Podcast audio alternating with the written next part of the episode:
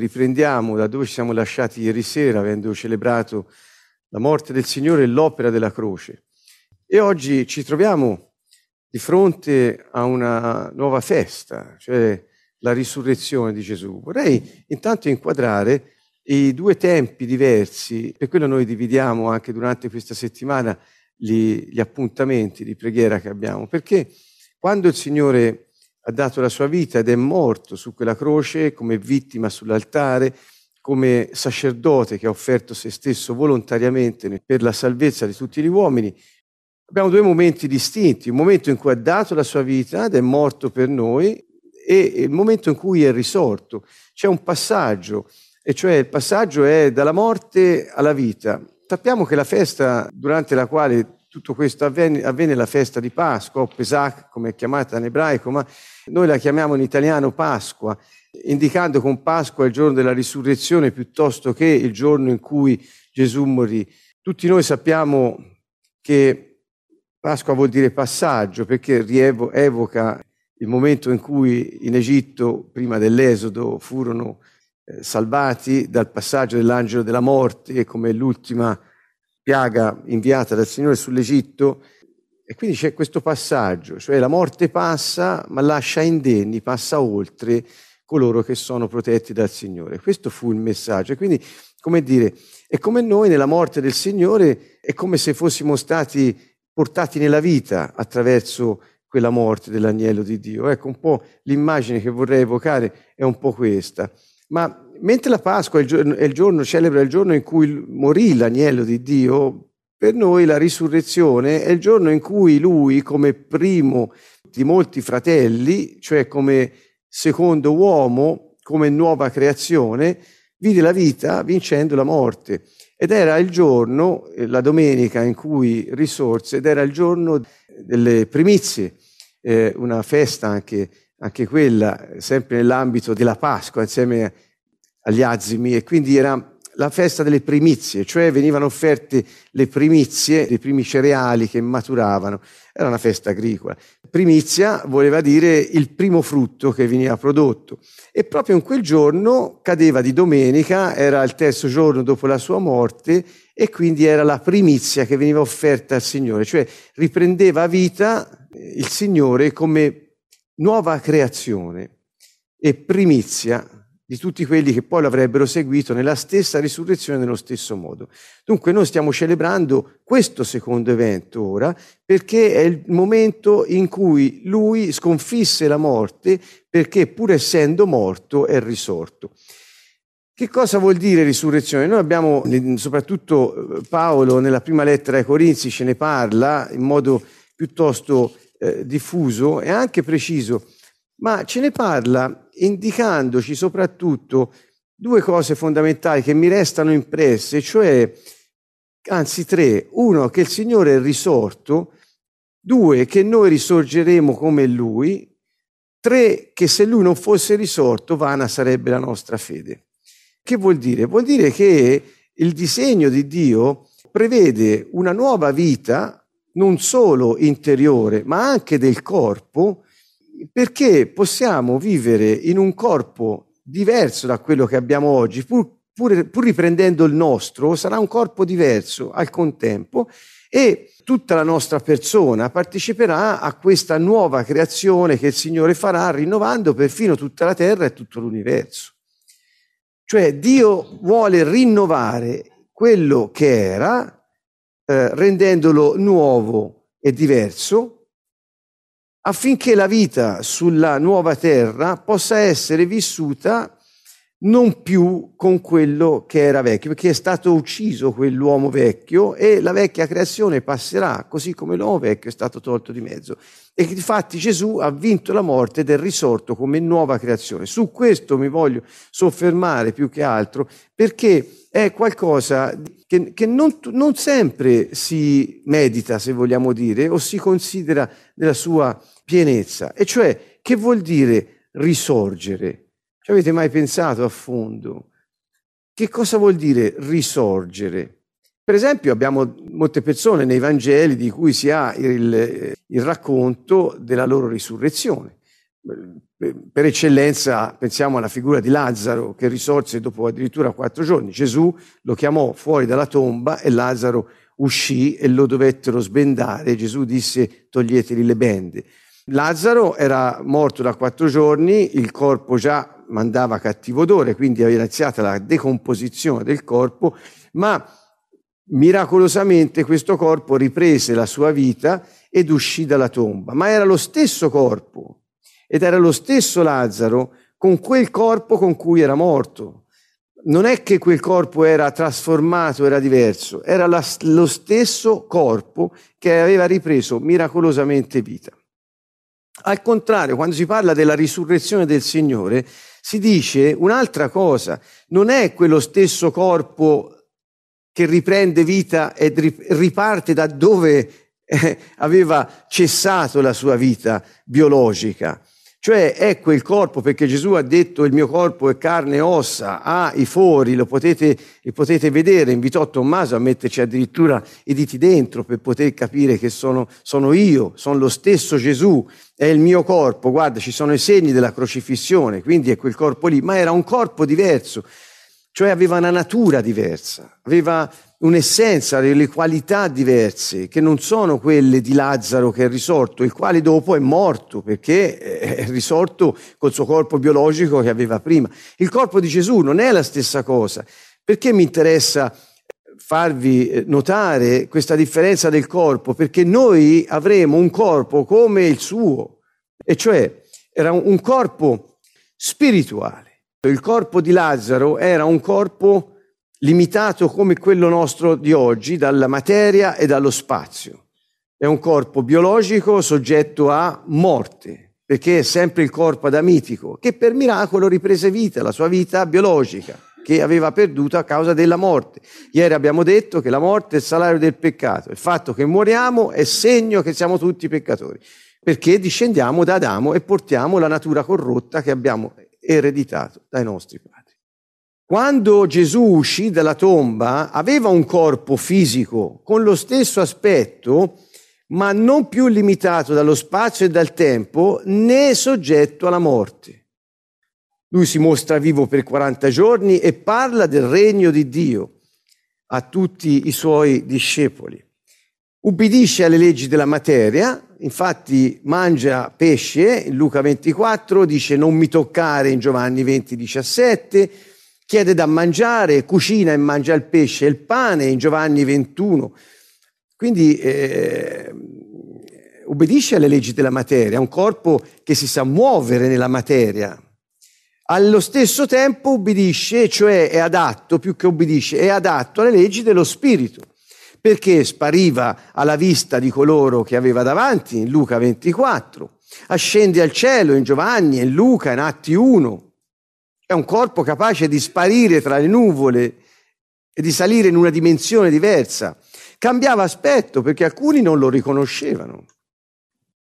E come ci dice eh, eh, lo stesso Paolo, fu visto anche da 500 persone tutte insieme. Alcuni dicono che era una grande riunione di 500 persone, ma non è detto perché non si capisce bene se invece erano molte persone sparse in vari altri luoghi e lui apparve contemporaneamente a tutti e 500.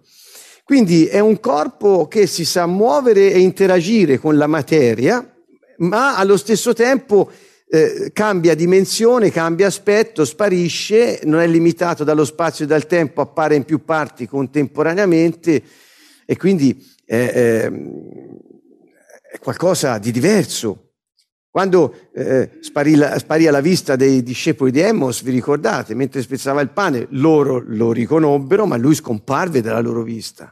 E poi apparve a Gerusalemme, dove loro corsero, ma apparve eh, ed entrò eh, e sappiamo che passava dalle porte chiuse, come se la materia non potesse ostacolarlo appare anche in mezzo ad altre persone. Luca 24 dice, mentre dicevano queste cose, Gesù in persona apparve in mezzo a loro. Comprendiamo che il corpo di Gesù è un corpo adatto a vivere una vita diversa, cioè quella vita di una dimensione che non è quella che conosciamo noi oggi, ed è una vita ed un corpo capace di vivere in quella dimensione del cielo, che noi chiamiamo del cielo. La meraviglia è che, come vediamo, la fusione di queste due realtà, fisica e spirituale, la chiamiamo spirituale perché non abbiamo un altro termine, ma la, la, fusione in lui è della realtà fisica, perché lui dice io non sono un fantasma, ricordate, ho carne ed ossa, quindi è fisica, è unita alla eh, eh, qualità eh, eh di un corpo adatto al cielo, quindi a una dimensione non fisica, e sono unite insieme nella stessa persona. Questo che vuol dire? Vuol dire che Dio ha previsto che alla fine di tutto la realtà fisica sarà unita alla realtà del cielo perché la realtà del cielo scenderà sulla nuova terra e si fonderanno insieme e Dio abiterà per sempre in mezzo ai suoi. Quindi la fine della storia, che tante volte abbiamo detto, è proprio questa, dove una realtà fisica resta fisica ma è unita a quella spirituale come se fosse solo spirituale e insieme formano una dimensione diversa da quella che conosciamo noi oggi ma adatta alla vita di Dio in mezzo ai suoi. Questa è la celebrazione della gloria del regno di Dio al suo massimo grado e lo vediamo iniziato nella nuova creatura che esce dalla tomba avendo vinto la morte, e cioè la persona di Gesù Cristo risorto, con un corpo dove la realtà, le due realtà sono unite in una soltanto. Questa è la meraviglia della risurrezione, della nuova creazione. Non siamo più soggetti, in questo senso non saremo più soggetti alla morte. Il suo corpo, Paolo, lo descrive con cinque caratteristiche. Il suo corpo è spirituale, il suo corpo è incorruttibile, il suo corpo è immortale, il suo corpo è glorioso, il suo corpo è potente. Questo corpo che oggi a noi procura sofferenze, è, è soggetto alle malattie, è soggetto alla morte a causa del peccato, questo corpo invece avrà queste caratteristiche, cioè, come vi ho detto, è spirituale, eh, risponde alle leggi dello spirito anche, non solo a quelle della materia. Il suo corpo è glorioso perché non sarà più destinato alla vergogna della morte, della malattia, della sofferenza. Questo corpo non sarà più mortale, cioè non morirà mai più, perché è eterno come eterno è, è il Signore, che è seduto in cielo con un corpo sia fisico che spirituale in questo momento e sempre rimarrà così. È anche incorruttibile, cioè non soggetto a decadimento organico, è un corpo potente perché ha la potenza di poter rispondere alle leggi dello Spirito. E così sarà il nostro corpo. Se noi persevereremo, se noi saremo ritenuti degni della risurrezione, perché questo è il punto, degni della risurrezione, avremo un corpo come il suo. Interiormente abbiamo già ricevuto la nuova vita, abbiamo già ricevuto la nuova natura, il seme divino che dimora in noi, che non può peccare, già è in noi. Sappiamo che quando Gesù è morto sulla croce, anche noi siamo stati liberati da quella carne, se vogliamo, perché il nostro uomo vecchio è stato crocifisso con Cristo e siamo adatti ad essere ora trasformati secondo la nuova natura che abbiamo come se dentro fossimo una creatura nuova e così lo siamo. Siamo adatti al bene, siamo adatti a conoscere Dio, siamo adatti a fare per natura quello che Lui ci dice, è logica la parola di Dio, ma il corpo ancora no. E Paolo dice il corpo sarà l'ultimo ad essere redento delle parti che compongono l'uomo, ma non rimarrà così. E quindi la gloria della risurrezione, Paolo dice proprio questa, se non fosse risorto lui, vana sarebbe la nostra fede, perché eh, avremmo come finale della storia la morte, la tomba, la decomposizione e quindi non potremo mai vivere con il nostro corpo come quello che ha avuto il Signore. Quindi il fatto che lui, la primizia di tutti quelli che lo seguiranno nella risurrezione, è risorto con quel corpo lì, vuol dire che anche il nostro sarà come il suo. Questa è la speranza che abbiamo davanti. La fine di tutto è che vivremo per sempre in una dimensione nuova insieme a Lui. Come vi ho detto, per risorgere occorre prima morire. Gesù morì pur non avendo mai peccato, pur avendo un corpo solo simile al corpo di peccato, ma morì perché così poteva risorgere. Ed è la vita di risurrezione, cioè la sua vita, lui stesso, che è diventata la nostra vita, che viene a vivere in noi.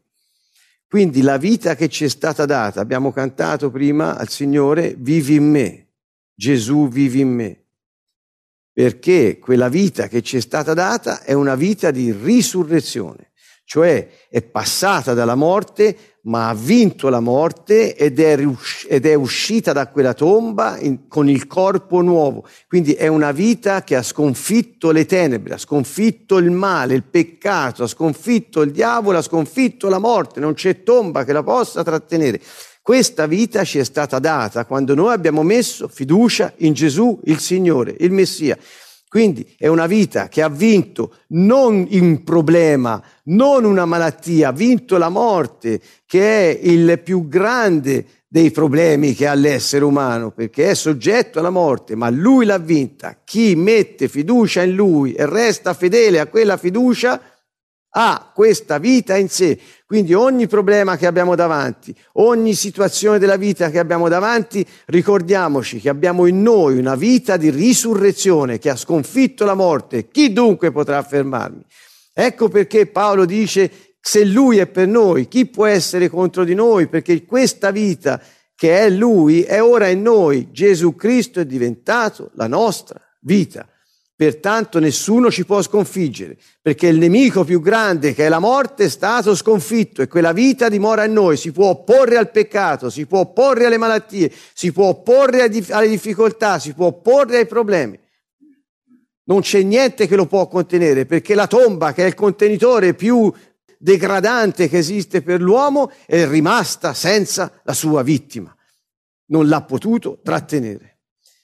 Questa vita dimora ora in noi e un domani anche il nostro corpo sarà glorioso, potente, spirituale, incorruttibile, immortale come il suo e vivremo per sempre su una terra nuova, in una nuova creazione, insieme a Lui, il nostro Signore. Questo è il nostro destino finale. Amici, essere qualificati per la risurrezione è qualcosa a cui siamo chiamati e siamo stati pensati da Dio proprio per questo se abbiamo fiducia nella risurrezione di Yeshua, anche noi siamo qualificati. Perché quando noi col cuore sappiamo e crediamo che Lui è risorto e con la nostra bocca lo chiamiamo Signore, siamo qualificati per vivere quella stessa vita che ha avuto Lui, ora su questa terra e dopo con il corpo risolto. La scrittura parla di Gesù glorificato, ricordate, eh, Gesù glorificato di solito si intende Gesù asceso al cielo e messo sul trono alla destra del Padre, incoronato re. Altre volte glorificato con riferimento al corpo si fa riferimento alla risurrezione di Gesù. In tutti e due modi, in tutti e due modi, se lui non fosse risorto, non sarebbe asceso al cielo e non sarebbe risorto se non fosse morto. È un processo è il processo che ci ha aperto il regno di Dio. Il regno di Dio è giustizia, pace e gioia nello Spirito Santo, nello Spirito. E quindi che vuol dire? Che lo Spirito Santo è colui che fa la nuova creazione e che fa nuove tutte le cose perché possano essere adatte a vivere in quel regno. Amici, quando noi siamo trasformati ora nella nostra mente, nel nostro cuore, per essere adatti alla parola di Dio, e cioè a fare quello che Dio dice, ci stiamo, come dire, lasciando plasmare dallo Spirito Santo affinché possiamo essere idonei a quella vita lì. Il nostro corpo seguirà perché sarà una trasformazione immediata. Quando Lui tornerà, risorgeremo se saremo stati fedeli alla fiducia che abbiamo avuto in Lui. Risorgeremo e andremo ad accoglierlo quando Lui come un re trionfante, come accadde a Gerusalemme quando entrò quella domenica e tutti lo accolsero come re, così noi gli andremo incontro, risorti, per accogliere il re che entra e che viene di nuovo nella nostra dimensione, il Signore Gesù. La risurrezione è qualcosa che avverrà. Si distinguono due risurrezioni. La prima quando il Signore torna e i suoi risorgono. La seconda quando alla fine risorgeranno tutti. E risorgeranno alcuni per la vita eterna, altri per la perdizione eterna, per il castigo eterno, per il lago di fuoco, ma risorgeranno con il corpo anche loro e non sarà un corpo adatto alla vita nella giustizia, nella pace, nella gioia eterna con il Signore insieme. Sarà sarà un corpo destinato a bruciare in eterno senza consumarsi. Perché la gente pensa che i malvagi così saranno senza più esistenza. Non è vero, risorgeranno con il corpo, ma destinati al lago di fuoco.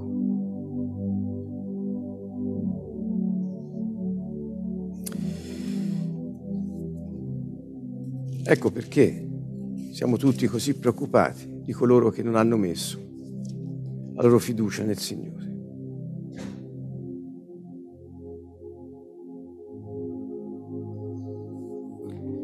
Il regno di Dio è questa dimensione fisica e spirituale, è la sua formulazione finale. Ora è presente in noi e in mezzo a noi perché lo Spirito Santo è stato dato come caparra di quello che sarà. Ascoltate, è una caparra, quello, tutto quello che noi stiamo vivendo e provando interiormente è una anticipazione. Ora, quando si dà una caparra, vuol dire che il resto del prezzo verrà pagato e vuol dire che ciò che è stato acquistato con la caparra è messo da parte per chi l'ha versata. La caparra è la garanzia che verrà il resto. Lo Spirito Santo è fuso su di noi, che dimora in noi il suo, il suo tempio, è la caparra, è la certezza che la promessa finale della restaurazione di tutte le cose avverrà. Ecco perché lo Spirito Santo ci dà testimonianza interiore che Gesù Cristo è risorto. Noi non l'abbiamo visto, e lui ha detto, beati quelli che pur non avendomi visto crederanno in me. È lo Spirito Santo che lo fa questo e lui è la caparra, il fatto che noi abbiamo questa certezza interiore, certo che è risorto, vive in me. Questa è la garanzia che tutto quello che abbiamo detto fino ad ora avverrà. Il regno di Dio è il grande messaggio. È la risurrezione di Gesù. L'ha mostrato. Ricordate quando apparve ai tre sul monte, si dice trasfigurato, aveva cambiato aspetto, aveva cambiato forma, era luce sfolgorante. Ebbene, quella fu un'anticipazione per loro, come per noi l'anticipazione dello Spirito Santo che dimora in noi. E dentro è come se potessimo vederlo sfolgorante, seduto sul trono. Amici, è un re. E quando torna, eventi cosmici avvengono. Il male non può resistergli. Distrugge tutto ciò che si oppone alla sua avanzata. Cambia tutto quando torna. Chi si è addormentato nella morte fidandosi di lui, risorgerà. Chi sarà trovato vivo nella fede sarà trasformato in un attimo. Quindi il primo è stato lui. Poi quelli che hanno creduto in lui e sono morti e quelli che saranno trovati vivi ma nella fede in lui saranno trasformati. Quando lui torna succede qualcosa di inimmaginabile. L'universo si scuote, i malvagi sono tolti di mezzo e i giusti risorgono. Giusti non perché siamo bravi, ma perché giustificati. Ritenuti giusti dal Padre, perché in Lui siamo visti giusti. Lui nuovo uomo, noi già in Lui. Come con Lui siamo morti di una morte simile alla sua, così in Lui risorgeremo, in una risurrezione simile alla sua. In Lui già siamo seduti nei cieli. È un mistero grande. Ed è la più bella notizia che potessimo avere. Gesù ha sconfitto la morte e ha iniziato una nuova era, la nuova creazione. La nuova creazione.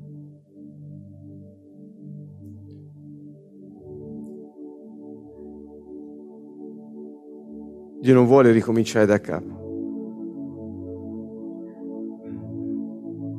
Il male non avrà ingresso in quel regno. I malvagi non potranno starci.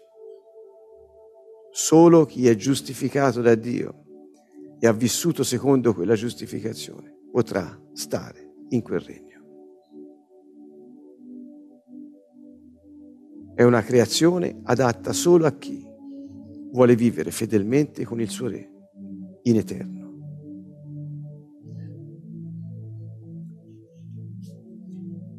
Non è adatta a chi vuole vivere come vuole lui per soddisfare i desideri di una carne corrotta, ormai tolta di mezzo. È questo che ci motiva a dirlo a tutti, perché sappiamo cosa ha fatto Gesù, sappiamo cosa è che ci aspetta e non vogliamo che si perda nessuno.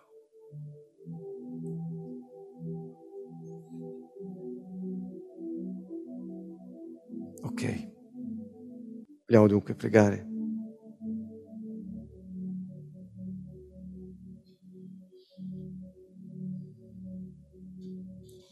Preghiamo, ringraziamo Dio per la nuova creazione che ha inaugurato.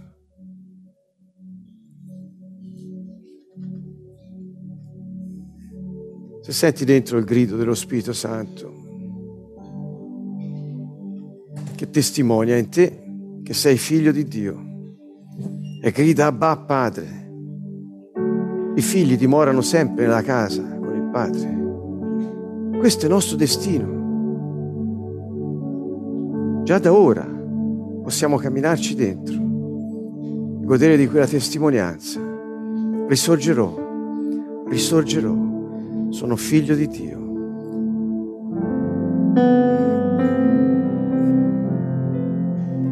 ascoltate, la risurrezione è un fatto, è un fatto avvenuto, testimoniato, documentato come poche altre cose nella storia di tutta l'umanità, anzi come nessun'altra. Dei Vangeli abbiamo 5.000 manoscritti originali che sono stati scritti nell'immediatezza, subito dopo, nell'arco di pochi anni, forse 50 da quando sono avvenuti tutti i fatti. Quando studiamo le cose di storia, ce le raccontano con delle, dei manoscritti o delle copie che abbiamo trovato centinaia o migliaia di anni dopo. È un fatto, non è il messaggio. Il messaggio è il regno, il fatto è la risurrezione, il fatto è la morte di Gesù, il fatto è che lui è morto e ha vinto la morte ed è risorto alla nuova vita. Questo è un fatto avvenuto. È documentato, l'hanno visto 500 contemporaneamente. Sarà un fatto che Dio rinnoverà tutta la creazione. Già geme come nelle doglie di un parto in attesa che si manifestino i figli di Dio. Che vuol dire? Che risorgiamo. Perché quando noi risorgeremo, allora poi ci sarà il rinnovamento di tutte le cose. Tutto sarà trasformato.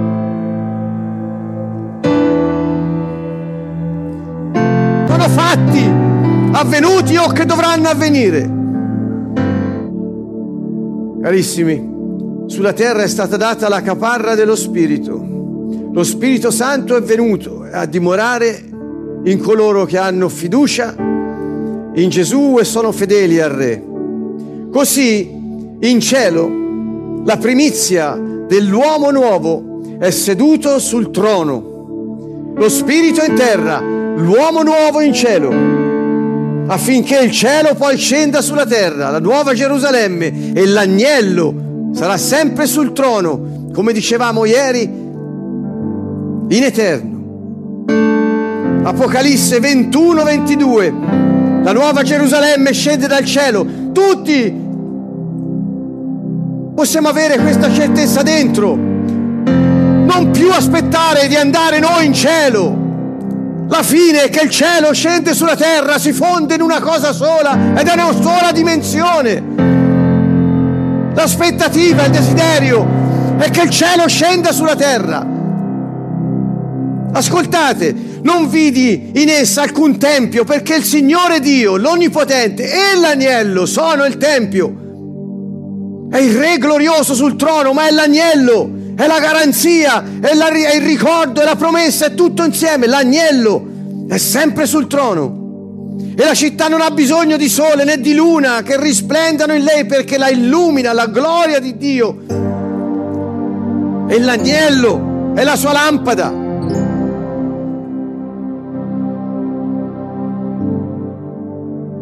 C'è una staffetta. L'uomo nuovo sale al cielo. È la nostra garanzia che siamo adatti a quella dimensione. Lo Spirito scende in terra e dimora in coloro che credono nel Re e vivono per Lui. Alla fine dei tempi saranno una cosa sola, il cielo scenderà sulla terra e Dio dimorerà in questa nuova creazione con i suoi per sempre.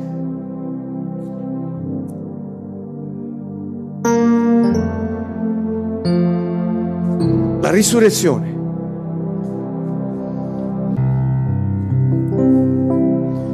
Il Vangelo di Luca, al capitolo 20, Gesù spiega ai Sadducei